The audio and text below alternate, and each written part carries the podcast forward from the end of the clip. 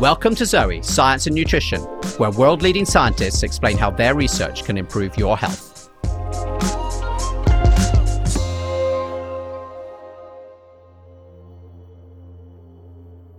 Today, we discover that many of the things we've been told about exercise are a myth.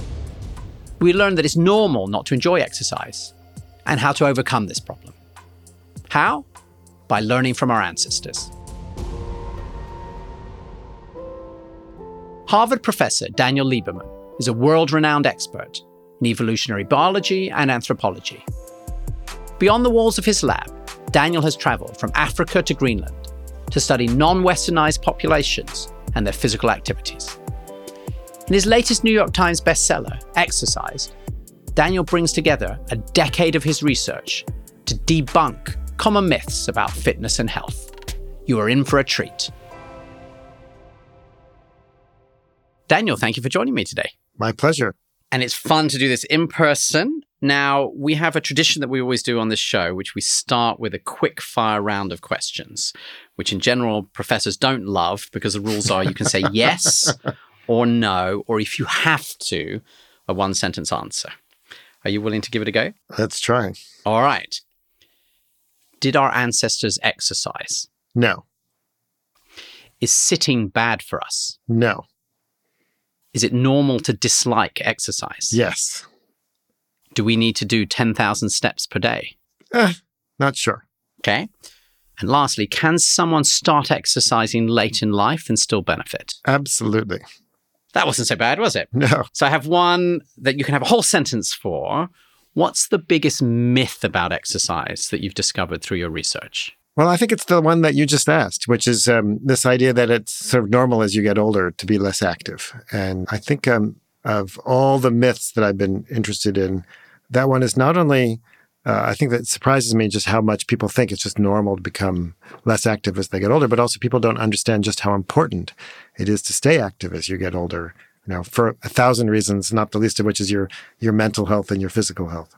I thought I was brought up with these stories that if we were living, you know, in the African savannah, then like, young people ran around and like killed the wildebeest and the hunting, and the old people sat around at home, but they were wise and old, and that was sort of their job. So I think that is definitely the um, you're laughing, but I think that's very much the story that I was brought up Yeah, with. kind of the Rudyard Kipling view of human behavior. I'm worried now that I have the Rudyard Kipling view. That doesn't sound good, but that is, I think, yeah, that is sort of the the idea that you were old and that the Yeah. the value of surviving was your wisdom, and Well, of I course mean- you wouldn't do anything physical. You just sort of, you know, be supported by these young, strong people. Well, wisdom is important, and that's certainly one of the values of getting old, and and for sure, wisdom that elders impart to youngers is important. But um, but they also work hard. I think that's really interesting. And um, I really enjoyed the book, which I was reading on the plane over, and it made me think about exercise quite a bit. And for me, exercise is definitely a chore. So I work out two to three times a week because I've been convinced by a whole variety of scientists that, you know, this is really important for my health. But it's definitely not fun. And the pleasure I take in it is at the point that it's done. I'm like, oh, I feel really good that I've now done it. But I'm definitely not taking a lot of pleasure during the period of, you know, lifting these weights. And you know, I know that's one of the things that you talk about in, in this this book, along with a whole series of other myths. So I- I'm really looking forward to digging into that. Before we talk about how we sort of learn from our ancestors and how you know your own research has looked at both both like what they might have done in the past and modern hunter gatherers, though, I'd love to start actually with just a really simple question. So, is exercise good for us? And if so, why do most of us hate it? Well, to answer that question, let's start with a definition. Okay. All right. So, exercise is a form of physical activity. So, physical activity is just moving, right? You know, climbing the stairs to get to my office, you know, making breakfast, whatever. That's all forms of physical mm-hmm. activity.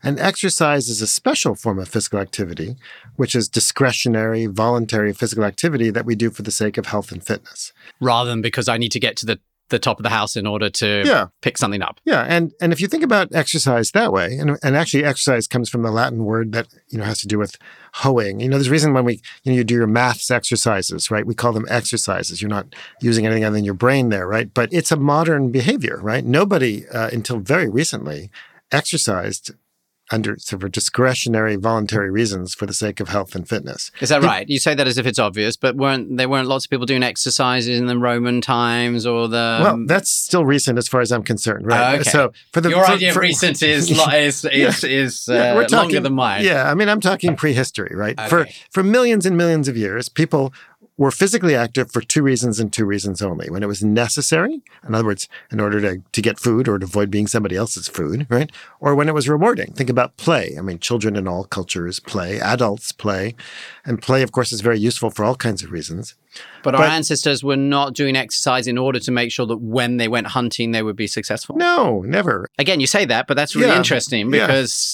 We think now Well, we you need the to do lots of exercise in order to go and be successful at. You know, if you were going to be uh, going to have to run in a race, you think, well, you need to do lots of exercise in order to be successful at the race.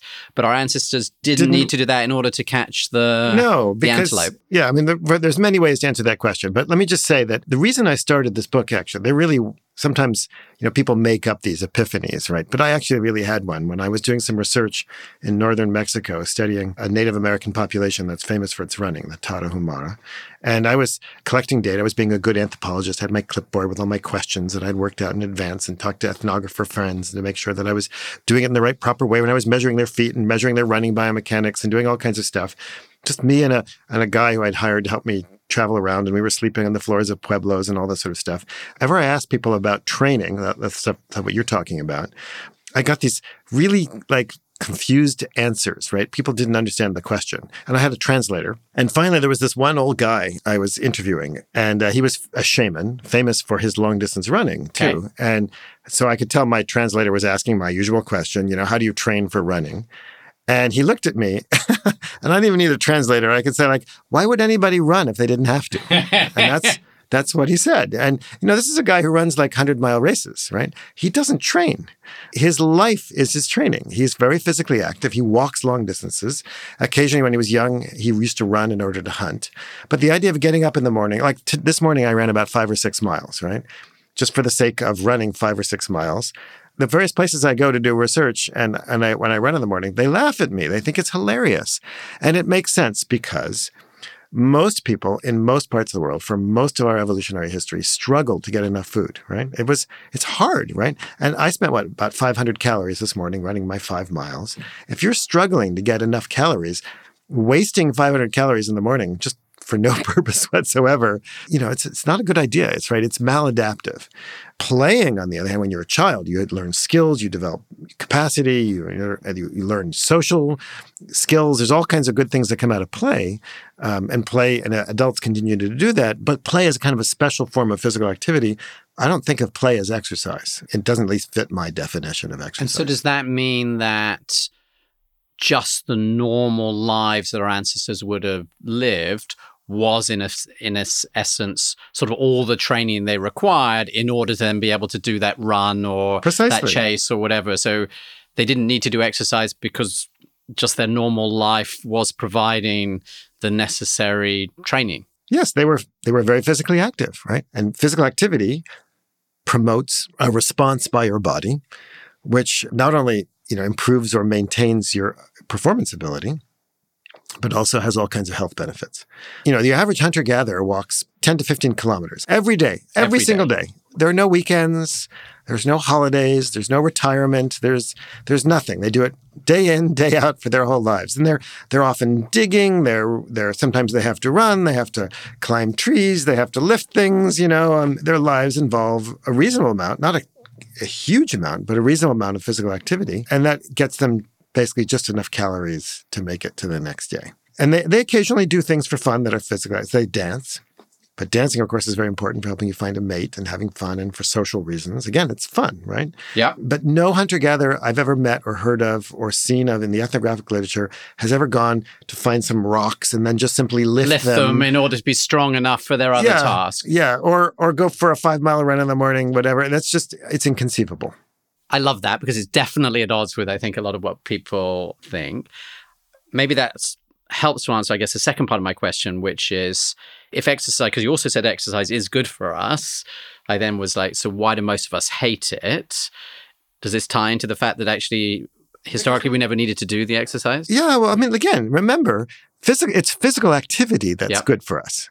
Exercise is a kind of physical activity. But if you if you're a you know a postman and you walk around you know delivering mail, that's physical activity. It's not exercise, and it's and it's good for them. One of the very f- famous early studies, actually, the first major study to show that physical activity is good for your health, was done in London on bus conductors and compared the bus conductors, you know, the people who walked up and down the bus collecting tickets. Which is definitely a long time re- ago because which there I hasn't been one of them for a long time. I remember when I was a child going on buses in London, and there was this man with this little thing that used to do that, right? And then there was the, the driver, right? Yep. And the driver sat in a seat all day long driving the bus, and the rate of heart attacks in the drivers was twice that of the conductors. Twice. Twice. And the, jerk- and the only difference was the bus driver was sitting down all day and, And the conductor was- walking around. was all day. walking around. And then there was a follow up study because they thought, well, okay, maybe drivers are really stressed because they have to deal with London traffic. Yeah. So they compared postal workers in London with the people who worked in the post office who, who, who managed them, the, the administrators, right?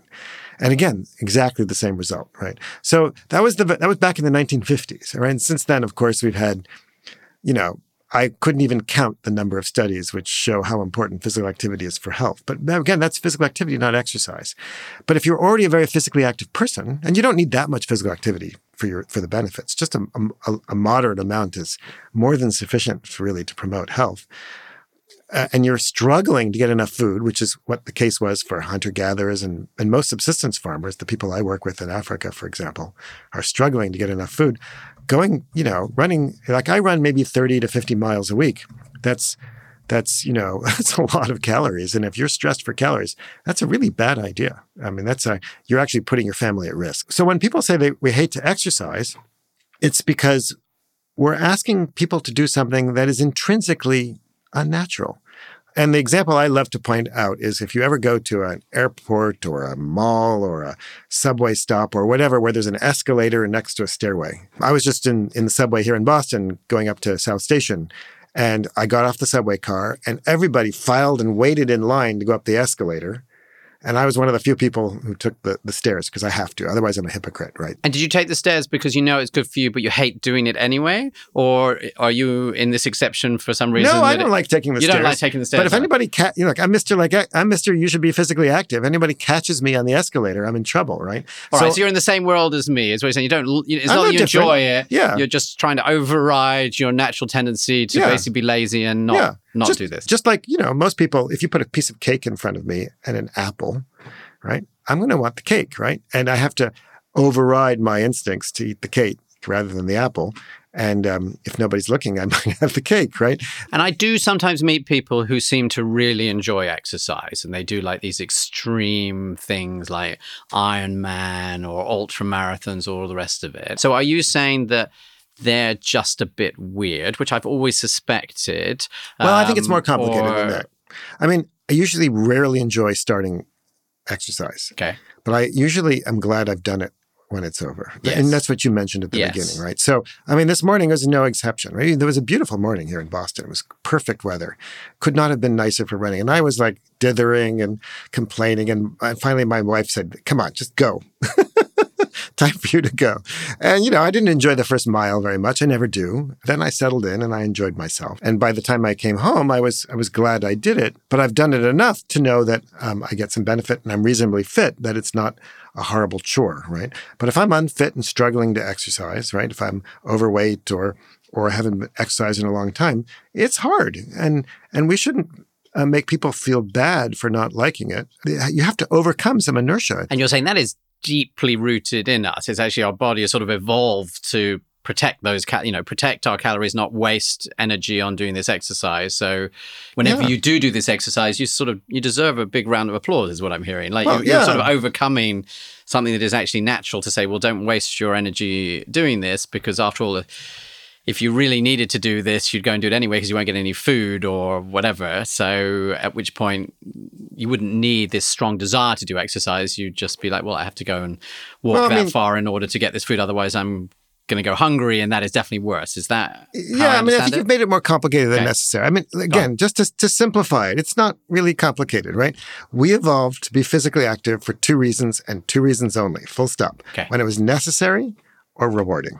Okay. And so if we want to help people exercise, we have to either make it necessary or rewarding or both. So if I'm going to meet a friend for a run, I don't necessarily even think about it as exercise. Hey, I'm going to go meet I'm going to go meet my friend Elena, which I do every Friday morning, and we run together. And it's fun. We chat about the week and this, what's etc.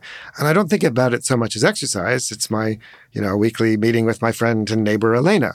Or maybe I have a coach, right? And my coach says, you know, training for Boston Marathon on Tuesday, I want you to do this. He's kind of made it necessary for me, right? Um, and I've signed up for this race, and I better damn well train. Otherwise, I'm going to be humiliated or have a horrible time. So we use carrots, we use sticks, but it's really very simple. You know, we evolved to be physically active either because it's necessary or rewarding. Now we live in this world where people know that it's good for them to be physically active, aka exercise, because they don't otherwise, you know, they sit in chairs all day long. And either they somehow have the willpower to overcome that that distaste for what they're doing, or they find ways to make it. Hi, I have a small favor to ask. We want this podcast to reach as many people as possible as we continue our mission to improve the health of millions.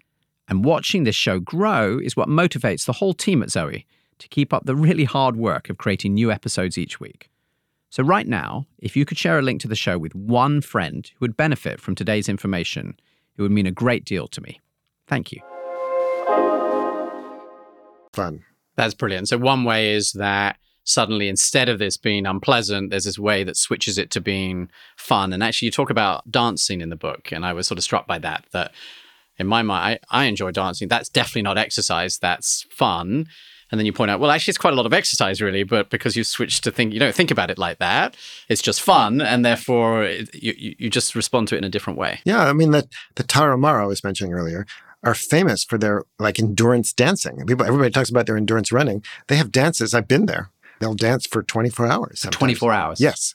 They just go on and on and on and on. There's a lot of drinking going on. It's it's a party. They they're having a great time, right? And that, of course, is obviously training, right? They don't think of it as training. And of course, it helps them because dancing is jumping and running is actually just jumping from one leg to another. That's really interesting. Now, you've already touched on a few of these, but I really wanted to ask um, you know, you've visited a lot of these sort of remote tribes around um, the world to, to understand sort of how they live their lives. And I guess could you help our listeners to understand, like, why do you do that and what does it um, what does it help us to to understand?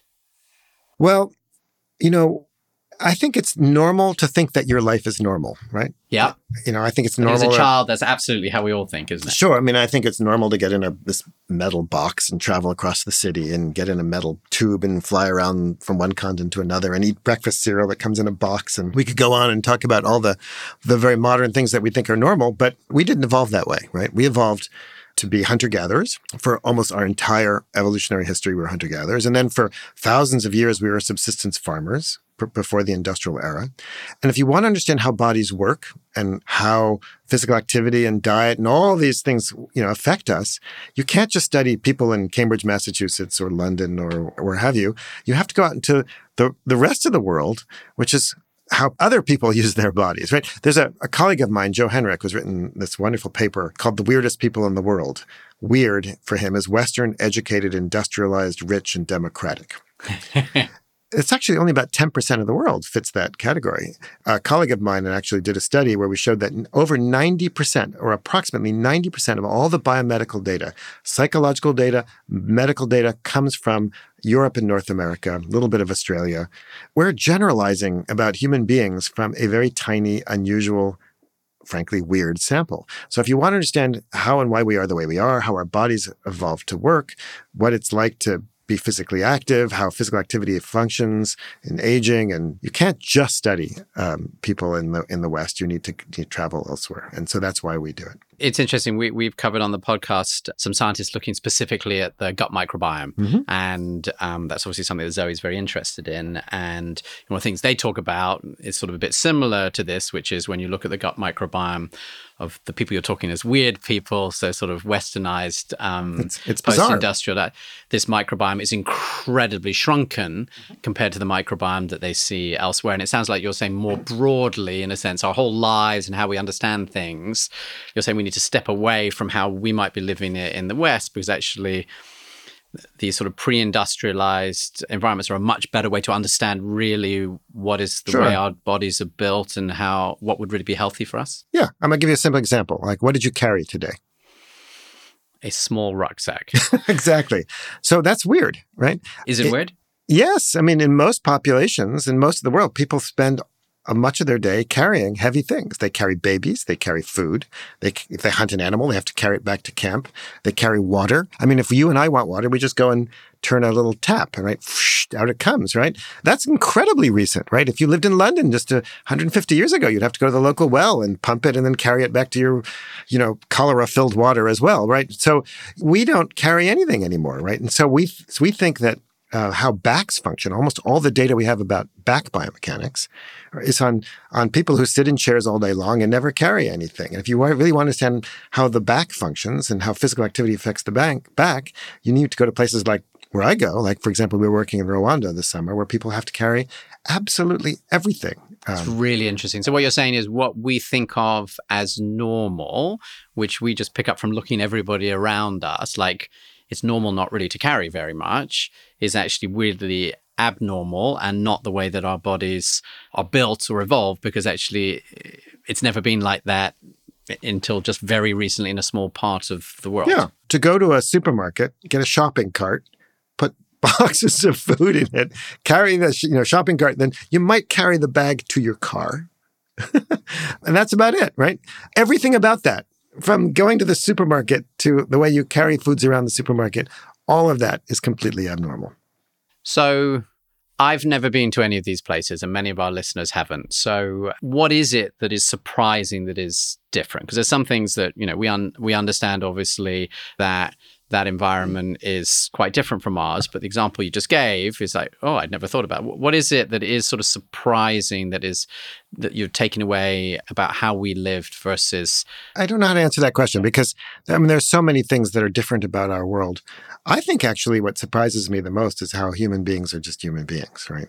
People are lazy everywhere. People are have you know jealousies and whatever. We often tend to romanticize the past and you know think about ah the good old times when we were farmers or hunter gatherers, and they have tough lives too. I mean, I think the more I travel around the world and and work and live with other cultures, the more I realize how you know, scratch underneath the surface, there are many things about humans that are the same, but also, of course, there are plenty of things that are very different. Our diet, of course, is very different. I mean, think about like after this interview, you're going to think, hmm, I'm hungry. What shall I have for dinner? Should we have Italian or shall I get pizza or shall I go for Chinese food or vegetarian restaurant or whatever? We just think it's normal to choose what you're going to eat. If you're a a, a farmer or a hunter gatherer, you don't choose what you eat. You eat what you have, right? You eat what you grow. We think it's normal to exercise and and to sit in chairs all day long and to not carry things. I mean, I could go on. And we've many people are just surprised when I, you know, mention the water that like they must know at some level, but they just haven't really thought about how how our lives have been transformed by by plumbing. I think that's right. I think if you don't experience this, it's really interesting what you said. I'm still thinking about the carrying, which is the bit I think that I'm really struck Mm. by because I think I'm so used to this idea that you don't really need to carry things around very much and that therefore you have to do exercise where you carry heavy iron weights around because I've been told that's really important for my health. And you're just saying, well, you're only doing that because until very recently, of course, you'd be carrying lots of heavy things around just to function. So it's sort of like we're having to substitute these things that would have just happened as part of our lives. You know what's even funnier? You probably actually spent money buying heavy iron things have, yeah, to carry sure. them. That's right. I mean, that's hilarious, right? I mean, imagine explaining that to a hunter gatherer, right? Or to, to your great, great, great, great, great grandparents who are farmers somewhere in England or wherever. They would think you're the silliest person on the planet. I mean, I think just explain it to my father, to be honest, thinks I think he has the same attitude as the hunter gatherers you were describing about exercise. He's like, well, why would you do that if you don't have to? Right. So I'm not sure I have to go that far back. I'd love to ta- talk about some of the sort of, therefore, the myths of exercise that come out of this. I think there's many different things that you, you've learned out of this experience, but it seems like one of the things that you've you've taken from a lot of these different people that you've been to, and I think a lot of other scientific literature, if I understand, is there are quite a few things that we say today about exercise that not only aren't well backed up by science, but might actually be complete myths. Where would you start? What's the thing that you would? Um, uh, God, there's so many, it's hard to know. Well, I started the book off actually with the first section of the book is on inactivity, because if you want to understand activity, you also need to understand inactivity. There's sort of two sides of the same coin. You know, one of the myths is that our ancestors were incredibly physically active. You know, they were built like Arnold Schwarzenegger and incredibly strong and incredibly fast and worked really hard and never sat in a chair ever and, you know, slept always eight hours and all that. All of that's false. Um, all of that is false. All of that is false. So, uh, first of all, our ancestors or hunter gatherers, even farmers, are strong by many people's standards, but they're not super strong because, after all, muscle is expensive, right? If you build weights and you lift weights to bulk up, you're going to add a lot of muscle mass, but muscle is a really expensive tissue. There's a reason we have this use it or lose it physiology is that if you don't need it, you don't want to pay for the extra calories, right? You're saying that as you increase the muscles, you need extra calories just to support those existing yeah, muscles? yeah, you, you spend a good you know 30 40% of your metabolism just paying for your muscles just sitting there, not even using them. they're very just expensive. to sustain them in existence. Yeah, so they're expensive this... tissues. So you you want to be economical. You want enough, but not too much, right? So because so, if you have too much muscle and then you don't get any food, then you might end up dying. Is that what basically well, what you're well, saying? I mean, so the basic fundamental principle behind life is you you eat food and then you have babies, right? That's the equation of life: food in, babies out. That's all evolution actually cares about, which is kind of depressing. But nonetheless, that's it's a little truth. depressing. Okay, keep but going. That's what, that's what we're about. all all organisms ultimately are about bringing in energy, using that energy to reproduce and create other versions of themselves. And we are sadly actually no different, right? But energy is a constrained, limited resource for most organisms, and was until recently, and it's still for many people today still the case. So anytime you spend a calorie on on running, you know, in the morning or or or or paying for your unnecessary muscle, that's energy you're not spending on reproduction. We call this energy allocation theory, right? So spending energy that's on say extra muscle that is then taking energy away from reproduction. And so we long ago evolved a system to add muscle when we need it. and need when you it. say take away from reproduction, I think a lot of people are a bit confused. You don't literally mean having sex; you mean something much hormones. broader. Yeah, this, hormones. right? You know, your your testosterone levels, or your your estrogen levels, your progesterone levels, and you know, energy that's allocated towards reproduction. Exactly. Or you know, nursing. You know, I mean, nursing is very expensive. Six hundred calories a day to produce breast milk. So we have all kinds of adaptations to add muscle when we need it. So that's you know, working out, and then for atrophy to occur to lose that muscle when we're not using it. That's useful. Just again, just to make make sure that we're all following. If we don't do this physical exercise, we see our muscle shrink. This is our evolution sort of protecting us and saying, well, you clearly don't need that, so I can reduce it. That's going to reduce the number of calories right. that you need for um, your muscles. So actually, you can use this for something else because you know getting calories is hard as far as our body yes. is concerned. Even though it's no longer true, we can get them really easily at the correct convenience store. Correct. And so the hunter gatherers that I've met. And I haven't met that many because there aren't that many on the planet. But, you know, also if you look at the literature, you know, they're reasonably fit and strong, but they're not they're, none of them are bulked up. They're not super strong, right? Because and also they mostly engage in endurance, not that much strength uh, physical activity. So that's one myth. Another myth is that um, they never sit. and uh, a former student of mine, uh, Dave Raichlen, uh, who's at the University of Southern California, did a wonderful paper a few years ago in the Proceedings of the National Academy of Science showing that actually, if you look at sitting time, and they're not, of course, in chairs like the ones we're sitting in right now. They actually sit as much as Westerners. Is that right? Yes, because, you know, if you're not being physically active, like, well, it makes sense to save energy, right? And, you know, my dog sits, cows sit, you know, birds sit, every animal sits. Why shouldn't humans sit? Uh, so this idea that sitting is the new smoking is, um, I think, been exaggerated. Um, the average uh, Hadza, for example, these are hunter gatherers in Tanzania They've been well studied. I mean, you know, putting sensors on them, they sit 9.9 hours a day. Wow, because I feel like that's what everybody's being told now, post pandemic, you know, on their Zoom that they mustn't do is sort of sit eight hours a day. But you're saying that they had to do it quite, they had to do more sitting. Yes. Now, of course, the thing is that when they're not sitting, they're being physically active. So the problem is, if you look at the epidemiological data on sitting, it turns out that it's not work time sitting that's so associated with bad health. It's actually leisure time sitting. So if you spend all your day sitting at work and then you go home and you sit all evening watching television and you sit in your car getting to work and you sit in your car getting, you know, if you never are physically active, then of course you're going to pay a price for that. But it's not the sitting itself which is bad, it's the fact that you're not doing any of this activity on top because our normal experience, you're saying as human beings, is quite a lot of sitting, but then quite a lot of physical activity to live. And Yeah. and our issue is we've kept the sitting, but we've also got rid of the rest of this physical activity and turned that into m- more, sitting. sitting. That's part of it. And the other is how long you sit, what's called the sitting bout. So Okay. it turns out that if um, if you if you spend time in a hunter gatherer camp or in a you know a village of farmers or whatever, you know people are sitting, but then they're getting up constantly. They're getting up because of the kids. They're getting up to cook. They're getting up to do this. They're getting up. So the the average amount of time they spend sitting at any one moment at any one bout is about fifteen minutes. Okay, so they're not like sitting for three hours at a stretch, absorbed in their. watching the telly. Right, exactly. So, and it turns out that intermittent sitting or interrupted sitting turns out to be much healthier than uninterrupted sitting because when you get up, you're actually turning on your muscles, you're turning on all kinds of machinery in your body that it's almost like turning the engine in your car on, right? It's interesting. So even when we go back to the sitting, then there is a takeaway here, is it? Which is that Get up every once in a while. you might be all right if you're constantly getting up, but sitting for a prolonged period of time Not good is for you. not good for us, and it's Yeah. not how we're naturally evolved to be. Right. So some people have phones that tell them, you know, or their, their wristwatch buzzes every 15 minutes and tells them to get up and go pee or make a cup of tea or whatever. That's all good. Hi, I hope you've enjoyed our journey back in time today, getting exercise advice informed by the way our ancestors lived. Talking about going back in time, we've actually had 18 months of conversations like this with world leading scientists, all focused on getting you to a longer, healthier life. Now, if you're short on time and want the key takeaways without all those hours of listening, we've got you covered.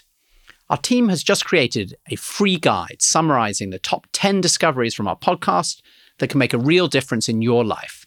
To get it, simply go to zoe.com slash free guide or click the link in the show notes. And please let me know what you think of it. Okay, back to the show.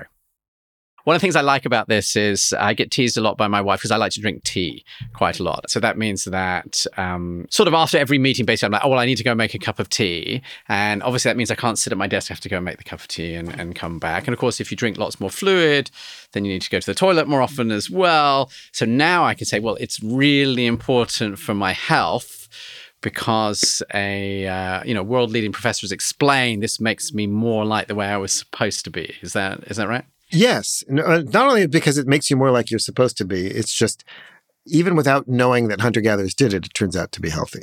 Do we need to make fundamental changes to the way that somehow our lives are ordered in order to start to move? Because our lives are very different, right? And so clearly we're not going to end up living a life in the way that our ancestors did. You're not suggesting that we get rid of the water in our house and things like this, presumably. Mhm. So do you need to make lots of very intentional decisions in order to try and get closer to sort of the way that we need to live in order to be healthy? I think the answer is kind of obviously yes. You know, we live in a world where our life is mismatched to our biology in many ways, right? Think about the diseases that are more common today type 2 diabetes, heart disease, cancers, arthritis, um, osteoporosis, um, depression, anxiety. All of these are much more common today than they were in the past. And we have good data to show that, right? And by the past, I don't mean actually even that long ago. And most of those diseases, you know, most of the time when somebody walks into a doctor's office for for a health visit, the vast majority of those visits are for preventable diseases. The vast majority, at least 70% by by most estimates. And how do you prevent those diseases? Well, I mean, over and over and over and over, it comes down to a few just simple basic things. So apart from not smoking, right? It's diet and exercise. Sleep is also important, of course. Avoiding psychosocial stress is important. But but diet and exercise are obviously fundamental. And we live in a world, however, where we no longer have to be physically active, so we have to exercise. And tell me a bit more about because I think it is really interesting. You've seen the point that you're you're making is that we didn't exercise before. We just had a life where you got um, sort of this activity.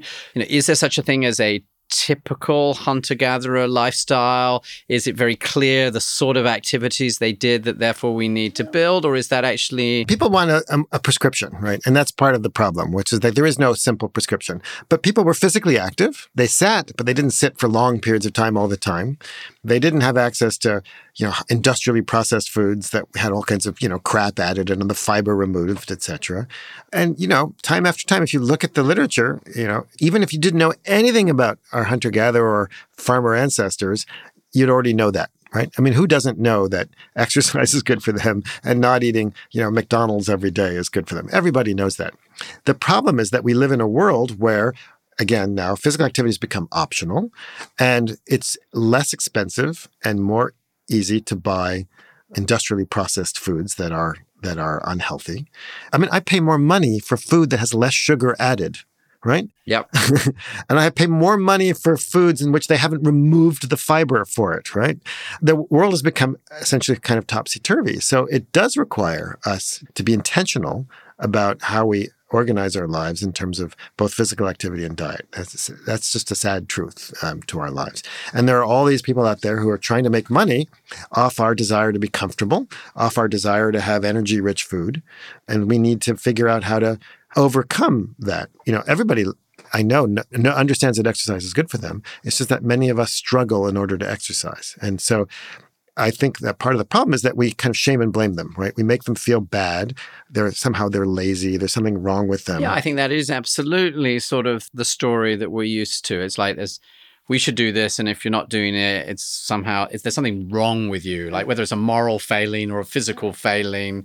And i feel that actually that's got even more so in the culture over the last even like 10 years absolutely. That... the physical activity culture is such that you know just go do it right? You know just do it and all those other you know we need to understand that if you look if you put couches and and escalators and and uh, you know nice comfy chairs and whatever in the in the Kalahari desert the the hunter gatherers there would avail themselves of them just as much as you and I do, right? So we need to find ways to help people help themselves without being dictatorial, you know, without being sort of fascistic about it. And that means finding ways to help people uh, either make it physical activity necessary or make it rewarding or both. And and that's I think our societal challenge and I'd love to talk about that. Just before we do, there were a couple of these myths that I, w- I would yeah. love just to just to cover first. So one, I think you mentioned um, at the beginning the quickfire questions about this idea that when you get old, you should retire and slow down.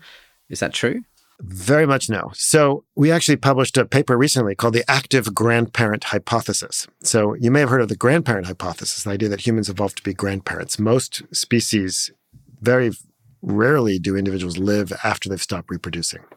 Whereas the average human lives about two decades after the end of reproduction, which makes us very unusual by other species. And, and one of the reasons, of course, is that old people impart wisdom. We talked about that earlier. But also, if you go to any non you know, pre-industrial society, the grandparents are out there in the fields digging and farming. The grandparents are out in the hunter gatherers are out there, you know, digging for food and hunting and providing food for their children and grandchildren. We evolved to stay active all throughout our lives. And what's important about that is that being active slows the aging process. We can talk about why that is the case and promotes health, uh, both mental and physical, which thereby enables people to actually live longer. So it's a feedback system. Because remember, until recently, we make a distinction between health span and lifespan. And until recently, there was no medical system, right? The doctors didn't exist. Your lifespan was your health span right? As soon as you got really sick, you died, right? What physical activity does really, it's not so much important for lengthening lifespan, although it does. It's what's really important is it extends your health span by slowing aging and, and turning on repair and maintenance mechanisms that keep your body functioning really well. And so the fact that people evolved to be physically active as they aged actually helped them age so that they could be active grandparents. And I feel a lot of people listening to this are like, feel like you've slightly blown their mind because I think we are absolutely used to this idea that there's this big distinction between a grandparent and a parent. And grandparents definitely are not like going out, you know, in the equivalent of the hunting and digging in the field. It's like, well, you know, you, no, obviously they'll be too frail. They won't be strong enough. That's that's a different thing. And now if I was thinking back to this hunter gatherer, be like, well, I assume that they sort of sit in the middle of the village and look after the little children so that, you know, the people in their 20s and 30s can go, go out and do these really Nothing physical could be things. further from the truth. So there's a, a wonderful study by a, a, an anthropologist named Kristen Hawkes who showed that among the Hadza, again, we always go back to the Hadza because they're the, pretty much the best studied hunter-gatherer group. The grandmothers actually spend more time digging up tubers, you know, food, than the mothers. The Um, grandmothers do more digging than the mothers. Yes, because mothers are dealing with their children, right? You know, there's a handful, right? Grandma can go off and, and spend more time. Of course, they also do a lot of childcare and other things like that. They can actually spend more time. They end up digging more tubers. I've seen this myself. Some of these grandmas, like, my God, they're like machines. They're like, it's hard to keep up with them. They're like digging machines, right? So they're actually working harder than the mothers. And of course, they're not doing it as a form of exercise. They're doing it to help their children and their children and their grandchildren. But here's the thing it actually helps them there, there was a the, the most famous study on exercise and aging was actually done here in boston at harvard medical school by a guy named ralph paffenbarger uh, he figured out that if you wanted to study aging and exercise harvard was actually like the best place on the planet and the reason for that is that the harvard alumni association the development office never lets go of its alums because they're constantly asking them for money Okay. You never, never get left alone. Right? Until the day you die, Harvard will ask you for money. And because of that, he thought, this is perfect. We can we can get the Harvard alumni, you know, the development office to let us follow a bunch of Harvard alums as they age, find out how they're doing, give them some questionnaire, you know, find out how active they are and whether they smoke and what, et cetera, and then find out effects on aging. And what he showed was, and of course it's been replicated many times, but this is a fun, this is a classic paper in the New England Journal of Medicine, showed that as people get older, the effect of exercise increases their lifespan more. So, for example, uh, Harvard alums who are in the you know, 20 or 30 or 40 years old who exercised more than the than the sedentary alums from their same class, they had about a 20% lower death rate. Okay. By the time in their 60s or 70s or 80s, you know, after correcting for other factors, they had a 50% lower death rate. So once you're in your 60s, 70s, 80s, the people exercising were having a 50% lower death That's rate correct. than the others. In other words, the other way of saying is that the older you get, the bigger the benefit of exercise is on your longevity. And we, of course, since then, we understand the me- mechanisms behind that. Because every time you exercise or climb the stairs or, you know, go dig up some tubers or carry water instead of turning on the faucet, whatever it is you do, right? What you're doing is you're stressing your body. Okay. Right? The muscles are, you know, getting little tears. Your, your, the mitochondria in your muscles, those are little organelles that produce energy. They're actually producing reactive oxygen species. They're actually causing oxidation, like, you know, when you brown an apple, right? They're producing these little chemicals that are, that are reactive, right? You're you're heating up, and so you're you're actually damaging your proteins. There's a thousand bad things that happen when Okay, you so far exercise. this sounds bad. You're describing all the bad things that happen when you exercise. is stressful. Okay. right? It's a physiological stress. In, Okay.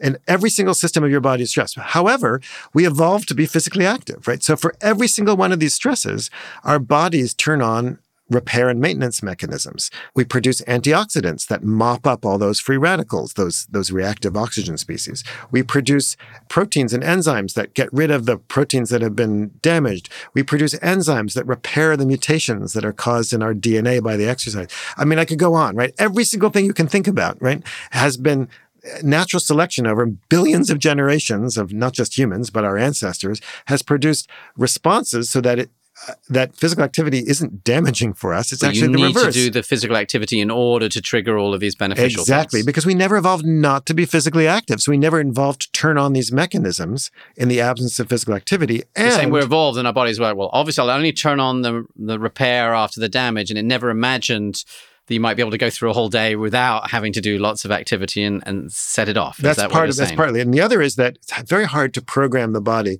just to repair exactly that damage right? You tend to overshoot right so I, the analogy I often uses like imagine you spilled your tea on the floor right now and you then cleaned it up the floor would actually be a little bit cleaner after you cleaned it up right Yeah. because then than it is right now because it's actually not all that clean right so and that's exactly the same with these repair and maintenance mechanisms we actually tend to overshoot them and so the end result is that physical activity isn't bad for us. Otherwise, people who exercise would die younger, right? Instead, we turn on these repair and maintenance mechanisms that actually prevent that actually we that Actually, actually, improve every aspect of we overdo ourselves. it, which is why exercise slows aging because you actually slow through these repair and maintenance mechanisms the aging process. And we don't we haven't invented a way to pop a pill that just switches on these repair mechanisms. And we never will because you'd have to take an entire pharmacy every day. And from, uh, furthermore, every single one of those pills would have side effects. There's one other important benefit of exercise when you're younger, which is that exercise, remember, we talked earlier about energy, right? And there's only so much energy you have. Well, it turns out that if you're physically inactive, right? If I don't exercise, my body will think, oh, hey, extra energy. Let's turn up the hormones. And this is especially true in women. So women who are inactive have higher levels of estrogen and progesterone. And of course, that's the body's natural way to try to increase fertility. But there's actually, they're already plenty fertile, right? So what happens is that you're actually unnaturally turning up reproductive hormones, which increases the risk of cancer. So people who are physically active actually have lower risks of cancer. Breast cancer rates are between 30 and 50% lower. I'll say that again, between 30 and 50% lower in people who just get 150 minutes a week of exercise. That's 20 minutes a day. That's amazing. And and the reason for that is partly because of this energy turn on. Uh, I'll give you another example. Remember, we talked about repair and maintenance mechanisms. When you go out there and do stuff, right, you're encountering the outside world, you turn on your immune system. One of the cell types that gets turned on by exercise are, are cells called natural killer cells, which sound awful, but sound a bit scary. Or, and they're also, they're also called cytotoxic T cells. Again, sound a little scary. But these are the cells that protect us against cancer. They also protect us against viral infections and various other things. We heard about them a lot during COVID. So people who exercise actually are turning on the cell types and then moving them about their body through their circulatory system, thereby protecting them from the damage that they might get, but also from damage that comes from cancer. Natural killer cells are our first line of defense against cancerous cells. So if you look at the data, almost every single form of cancer, with almost no exceptions, uh, people have significantly lower rates of cancer if they're regularly physically active. And that's again because of we turn on these systems that we don't otherwise turn on in the absence of physical activity. I'd like to share something exciting. Back in March 2022, we started this podcast to uncover how the latest research can help us live longer and healthier lives. We've spoken to leading scientists around the world doing amazing research. And across hundreds of hours of conversations, they've revealed key insights that can help you to improve your health. If you don't have hundreds of hours to spare, no need to worry. At the request of many of you, our team has created a guide that contains 10 of the most impactful discoveries from the podcast that you can apply to your life. And you can get it for free. Simply go to zoe.com slash free guide or click the link in the show notes. And do let me know what you think of it. Okay, back to the show. It's amazing. So I mean, that's an incredibly strong argument you're putting forward about physical activity and, and exercise. And I'd love, therefore, to start to talk about practical advice because you also started at the beginning by saying we're all naturally set up to try and avoid doing uh, any uh, unnecessary uh, activity. So there's this huge tension between all this amazing impact on on our health and actually how we're we're naturally evolved to avoid doing any of this. And so I would love some really mm. smart insight. You know, most people listening to this are therefore going to be saying, I, I sort of hate exercise. I'm hearing you say that that it's important, but you know, people tell me about important things I should do all the time, but you know, I, it's still hard to do. Is there any insight from everything that you, you've learned that can help us to understand how we can try and find a way to do this activity? Well, again, I, you know, I'm not a psychologist, so you should take my advice with a grain of salt. But again, I go back to this first principle, which is that we evolved to be physically active for two reasons and two reasons only when it's necessary or rewarding. And the fact of the matter is, we're not going to make it necessary for most people. Most people don't have to be physically active in order to survive. So I think we should focus more on the rewarding bit. And for me, the most rewarding kinds of physical activity, and I think it's true for most people, is making it social a lot of people like when they complain to me about exercise, they, you know, I go to the gym and I go on the treadmill and I hate it. Maybe they'll make it rewarding by listening to this podcast or something like that. You know, sometimes when I am forced inside on a treadmill, I mean, believe me, I'm not, you know, I listen to something or watch something or whatever. But really the best social activities are when you're with a friend, right? When you're with other people and you, it ceases to be exercise, it becomes fun, right? Is that why sport is sort of sport Sure. rather than exercise? Because actually it's social and it's got this sort of competitive element. Yeah, Um, yeah. If you're tired, your friends say, "Hey, come on, keep going," and whatever, and you you have like a little peer pressure to keep going, and and you know the miles pass by if you're running or whatever it is you're doing, or going for a walk or whatever. You go for a walk with a friend. That's you don't think of it as exercise. You're going for a walk with a friend, right? You know, dancing. You mentioned it earlier. Dancing is exercise, right? But we don't think of it as that. We think of it as a social activity. And why not have? Why don't we have more?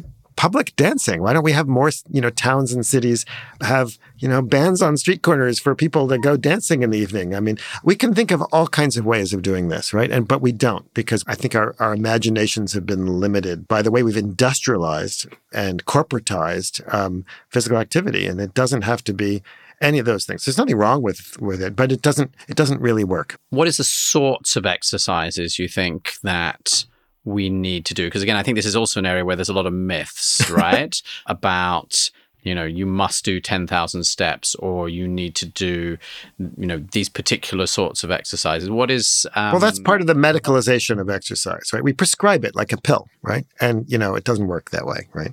It depends on who you are how old you are what your issues are. Are you worried about alzheimer's? Are you worried about cancer? Or are you worried about heart disease etc are you injured? Are you unfit? Are you overweight? There's never going to be one solution. But i would say this is some simple principles which is that no matter who you are some is better than none right just a, f- a few thousand steps a day has been shown, and that's not a lot, that much. A few thousand steps a day has been shown to provide benefits over over none. And furthermore, the more you do, you get increasing benefits, but those benefits tend to tail off, right? So you don't need to run marathons or ultra marathons. In fact, it's not going to help you at all. And we didn't evolve to do any one thing, right? We didn't evolve just to walk, although walking is the most fundamental form of physical activity. We also evolved to you know carry things and pick things up and whatever. And so mixing it up is always a good idea. So but- would just walking be sufficient activity for people or are you saying actually it's better than nothing but there's clearly other things that you need Well, to do to sort of which is a bit what I, i've I taken away. don't really know what sufficient means right? Um, again whatever you do is better than none. So if all that you can do is get some walking in that's fine. But if you uh, have the ability or the inclination to do more than walking and get do a little vigorous physical activity because walking is what we call moderate physical activity right? You get your heart rate up to about mm, 50% of your maximum about is for walking which is good right? Walking is the most fundamental basic form of physical activity bar none. So if, if you're going to do anything walk. And this is back to your saying that it's amazing how far people walk in these Yeah. hunter-gatherer environments. yeah. And I think you mentioned also that they're not necessarily sort of running as much as maybe we had this. Well, they run sometimes, but you know they don't like running every day. They're not running five miles every morning, right? Um, may- maybe once a week they might do some running. You know, So you're saying it's not like every day they are running in order to do something No. they have to do. no, definitely not. I, I love the way you say some of these things as though they're so obvious from your experience. It's really fun. And I'm like, I have absolutely no idea, in fact, what would be normal in this environment. But again, it's just because it's normal doesn't mean that's what we should do. That's that's the myth of the paleo diet, right? If you if you eat like hunter gatherer ancestors, you're going to be. It doesn't work that way, right? Our, our ancestors didn't evolve to be physically active in order to be healthy. They evolved to be physically active in order to survive and reproduce. So it's not a blueprint for exactly how we should be today. It just gives us information about what we evolved to do, and then helps us understand the mismatches that we have in the world today. But it's not a prescription. Okay, it doesn't mean we have to live exactly like, because I think a lot of people are listening to this and say, so we should be trying to live as close as possible That's to that. facile. That's wrong. That's a very bad way of using evolutionary data. And that's the myth of the paleo diet. You're saying it's facile, but I think it's not, meaning like it's obviously not well, true. also, but they didn't have medicine. They didn't have refrigerators. They didn't have, you know, there's all kinds of good things we've invented today. And should we abandon those because our hunter gatherers didn't have so it's them? sort of trying to understand which of those things Yeah. by not having a hurting us and adjusting for that rather than just assuming that everything they did like just assuming their diet is better always or that they're particular so that's not Yeah. always the right yeah, answer we call that the naturalistic fallacy. Okay. That, that that what was you know done in the past or what's natural must necessarily be better. Sometimes it is. It's a reasonable you know way to start thinking about things, but we use science to sort of test these ideas. God, so, this is like saying we now know that if you boil the water, it gets rid of the germs. That's a good thing. We don't, and the fact that we didn't do that in the past doesn't mean that. yes, yes. Hunter gatherers only had unboiled water. Therefore, I'm never going to have boiled water. Okay, so that's an example where you're saying actually we could have made, made you know, there's just progress that we didn't Yes, understand. Yes, we don't have to abandon abandon all kinds of modern things. And so the reason why you talk about the activity is that it's it our body is sort of requiring this um, activity in order to trigger all of this maintenance and repair. And we haven't come up with an alternative today in our lifestyle to solve for that. So we need to create this activity Yes. to, to trigger it. It's our bodies evolved to require some degree of physical activity to turn on all these repair and maintenance mechanisms, to modulate our hormone levels, all these sorts of things. And if you remove them from our environment, we run into trouble. So the bottom line is get get some physical activity. More is better than none, and mix it up. And if you're going to try to do it, if you're struggling to do it, A, don't feel bad about yourself. There's nothing wrong with you. And B, try to make it fun. So, example, I like to run and I often run with friends. And so I on Tuesdays I run with so and so and on Fridays I run with so and so and on Sundays we have this big running group and we often email each other the night before. It's like, "Hey, let's meet on on Tuesday at 7:15." And on, I guarantee you, at Tuesday at seven o'clock, it's like, oh my god! I'm like, what am I doing? I don't, I don't. It's raining, or it's cold, or I've got like I've got to work on this paper. I got to get ready for class, or whatever. Uh, you know, uh, whatever. And I don't want to do it, but I've already promised, you know, my friend Aaron that I'm going to be there. And if I'm not there, he's going to be pissed off. And so I go. And, you know, we're often like grumbling in the morning, and neither of us want to see each other. And then, you know, uh, after 10, 15 minutes, you know, it's actually, fun. It's good. So we've made it necessary for each other. So you made this commitment is forcing you to do it, and then in the end, then it and it's also be good. social because you know he's a good friend and we have a we had chat about this that and the other and uh, so we've made it both necessary and social and um, and there's all kinds of ways to do that you can you know join a club or have a gym or you know there's have a trainer i mean if you have money wha- whatever there's a thousand ways of doing that and we all have to find our own ways of doing it but that I know works. The other thing is that we often engage in hyperbolic discounting, which is a fancy word of saying, uh, I'll do it next time you know, it's the famous marshmallow test, right? You know, you, you can have one marshmallow now, but if you wait 20 minutes, you can have two marshmallows, right? And we're very bad about that, right? And so, how often do we like, do I walk into the building I, I work in, right? My office is on the fifth floor. It's an old Victorian building. I can guarantee you, every single time I walk into the building, I would like to take the elevator, right? Every single time. But I don't and I think, oh, okay, you know what? I'll take it today. Uh, next tomorrow, I'll take the elevator. The only reason I don't take the elevator is that if anybody sees me on the elevator, they'll call me a hypocrite, right? Because I talk about So you sort of stuff. forced yourself to take I've- the stairs by declaiming how terrible it would be. But every time I get there, my brain does this little hyperbolic discounting trick, saying, "You know what? maybe you take the away with elevator it. today. Tomorrow, It's nice to hear. that Tomorrow I'll take so- the stairs, right? I'm no different from anybody else. So we need ways to trick ourselves out of that kind of hyperbolic discounting because it's a natural, basic, fundamental instinct. We all do it. I don't care who you are. Now, you've talked quite a bit about walking and how that's important and doing more activity. I was interested in about the sort of weights and carrying because you sort of touched on that a bit. And I think for a lot of people, they tend to think about exercises like it means you're going for a run, but it, it But weights are important too. yeah. So could you tell me about those two and Sure. how? So weight's actually really important for aging uh, because one of the big issues for aging in the Western world is, is something called sarcopenia, which is a long fancy word, which means just basically you're getting frail. So sarco means muscle and penia means loss, so muscle loss. And as people get older, they tend to lose muscle mass and they get frail and you know getting out of a chair is difficult and you know doing basic tasks is difficult and when that happens you become less physically active and then that further exacerbates the muscle loss right? So it's a vicious circle. And then of course it becomes very serious because then you have loss of quality of life and then you, you're less able to walk your walking slows down. Uh, all of these things happen the way to prevent sarcopenia is to do some strength training, right? Again, because I don't, I live in a, I don't have to carry water. I don't have to carry anything in my life. So I do, like you, I go to the gym and I, I have weights and I lift them and I hate doing them. But as we get But older, you feel that that is an essential It is- thing that you need to do. it's absolutely important. So pretty much every major health organization recommends that as people get older, it's critical that they do weight training at least twice a week. And you don't have to do crazy amounts of weight, just enough to kind of, you and know, it sounds like you're saying that you know in these tribes that you visit, all these grandparents are just carrying lots of heavy weights all the time.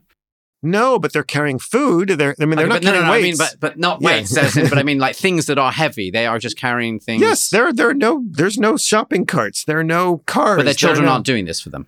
They have to carry their children, right? Um, yeah, at a certain point, the children can help carry stuff, but there's always babies to carry. You know, when you go out and dig a bunch of tubers, you got to bring them home, right? There's not gonna, you can't call an Uber and have the Uber deliver it, or I think what's really interesting is I'm I've still got you know I've still got this thing in my mind about well okay but if they're you know in their 40s or 50s they have grown up children aren't their grown up children doing all of this for them so they don't need to carry these things not in the slightest. No, everybody works, everybody carries. You go out and hunt a kudu, you can't just let it sit there, right? You have to bring the kudu home, right? and so everybody's just still strong because they have to use their bodies, you know, and they're not doing crazy stuff, right? The studies show that, you know, just a moderate level of, you know, you know, 10 to 12 repetitions, several of those, you know, on various basic muscle groups, doesn't have to be really super heavy weights, is enough to basically prevent that kind of muscle loss. So one of the and things that's like I, twice a week not crazy is already this transformation yeah, I mean, uh, one of the ways I do it is that every morning I make coffee for my wife and my and myself.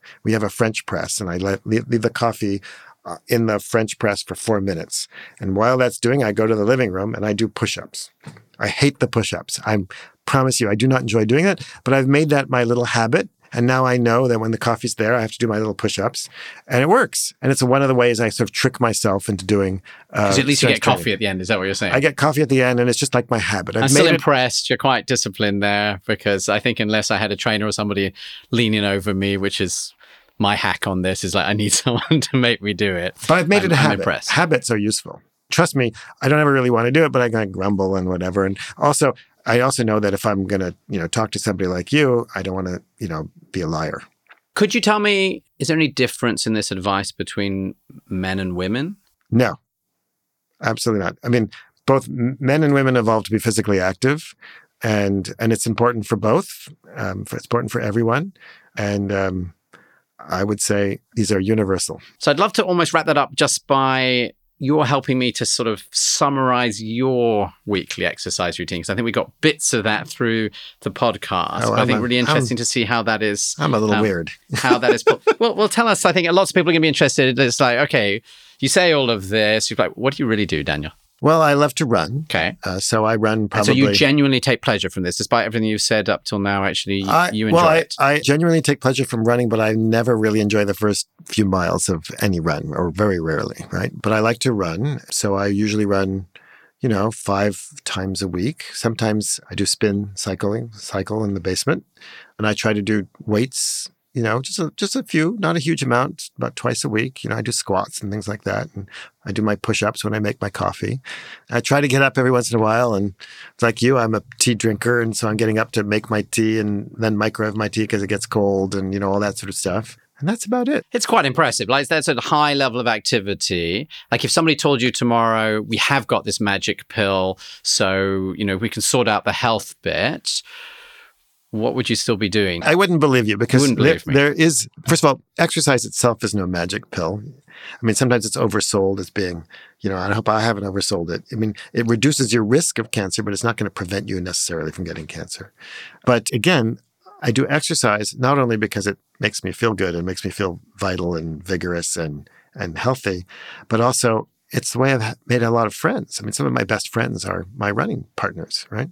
It's a part of my life. Um, So this is like back to talking about the dancing. Once it becomes just fun and pleasurable, Yeah. then it's not just being done for yeah. health, So- and therefore it's easier to stick with than something Yeah, that you so. I don't think of running as just exercise. Running is part of my social life. And um, yeah, I run sometimes in the morning by myself, but I often run with friends. So, you know, I would say a large percentage of my friends are I met and made friends through through running. Amazing. I have so many more questions, but unfortunately, we're at time. So I think we started talking about exercise and this idea that our ancestors used to exercise is just wrong. What they used to do is a lot of physical activity, largely because they had no choice. If you wanted to get water or food or any of the rest of it, you have to um, do this. And that because until very recently, we were always in this desperate need to try and find enough calories just to sustain us and have children, all the rest of it. We're sort of evolved to minimize the waste. So, why would you do a whole bunch of exercise if you don't need to? And similarly, you know, our muscles are designed to shrink if they're not actively used because they have this cost of calories to support them. So, There were no like massive Tarzans, or you know, walking around everywhere unless they really, really needed it. And and so, unfortunately, we're in this world where our muscles naturally want to shrink, and we're not anymore doing any of this activity. So that's very different. And I think you also talked about the way in which we now understand that although this activity in the short term can create damage to our body in lots of ways. It switches on these amazing repair mechanisms. And the total impact of that is actually it's repairing all of us. So if we are being active, we're actually repairing our bodies. And if we stop being active, suddenly these these systems that should be working all the time just aren't. And therefore, you describe these amazing statistics, I think, about how, you know, in your 60s, 70s, 80s, if you're being active, then, you know, your chance of dying each year, I think, was like 50% lower. Mm-hmm. So this is a huge change. You also said that it's a complete illusion that as we get older, we should stop doing exercise. And so this thing that I think we are all used to in the West is not at all the patterns that you've seen visiting all of these different hunter gatherer tribes where, you know, you might be a grandmother or grandfather you keep digging the tubers and carrying the water and everything else. And as a result, you're much, much stronger than we would be here today. And that that loss of strength is a huge risk factor for all of us. And unfortunately, that means you need to carry some weight. So I think in terms of then talking about actionable advice, we do need to do activity. Um, we need to do walking, but we also need to do weights. And we need to fight sort of this natural desire not to do it. And I think you gave us some really great tips, of which I think the thing you were most interested in is like make it social. So that suddenly this thing is, if this can be fun, it's no longer just this really tiresome thing of you know going off to the gym on your own but actually you're going to meet friends or you're going dancing or you know whatever those things are then it makes it much easier because it's natural not to want to do exercise and this idea that if anyone's listening to this that you know there's something wrong with them they don't want to do it. You're actually saying it's the reverse. Of course you don't want to do it. You need to create ways to want to do this activity. And the good news though is if you do it then it really affects your health. And i think the other thing you sort of talked a bit about is sometimes the start of it is what's worse. So you're saying like actually you hate starting running but then actually you quite enjoy it later. So there is a sort of positivity at the end of this if you can get over this this initial hump. I would say that's an a. Thank you very much. I um I thought this was so interesting. I hope I can tempt you back in the future because I know there's a lot of things we didn't talk about, like sleep and various other areas. It was a pleasure. Thank you. Thank you. Thank you, Daniel, for joining me on Zoe Science and Nutrition today. We've shattered some myths, made me feel a lot better that I don't enjoy exercise, and also heard some practical tips on how we can reap its benefits. But to really optimize our health, we must also ensure our bodies receive the right nutrition. And if you want to understand how to support your body with the best foods for you, then you may want to try Zoe's personalized nutrition program. You can learn more and get 10% off by going to zoe.com slash podcast. As always, I'm your host, Jonathan Wolf. Zoe Science and Nutrition is produced by Yella Hewings Martin, Richard Willen, and Tilly Fulford. See you next time.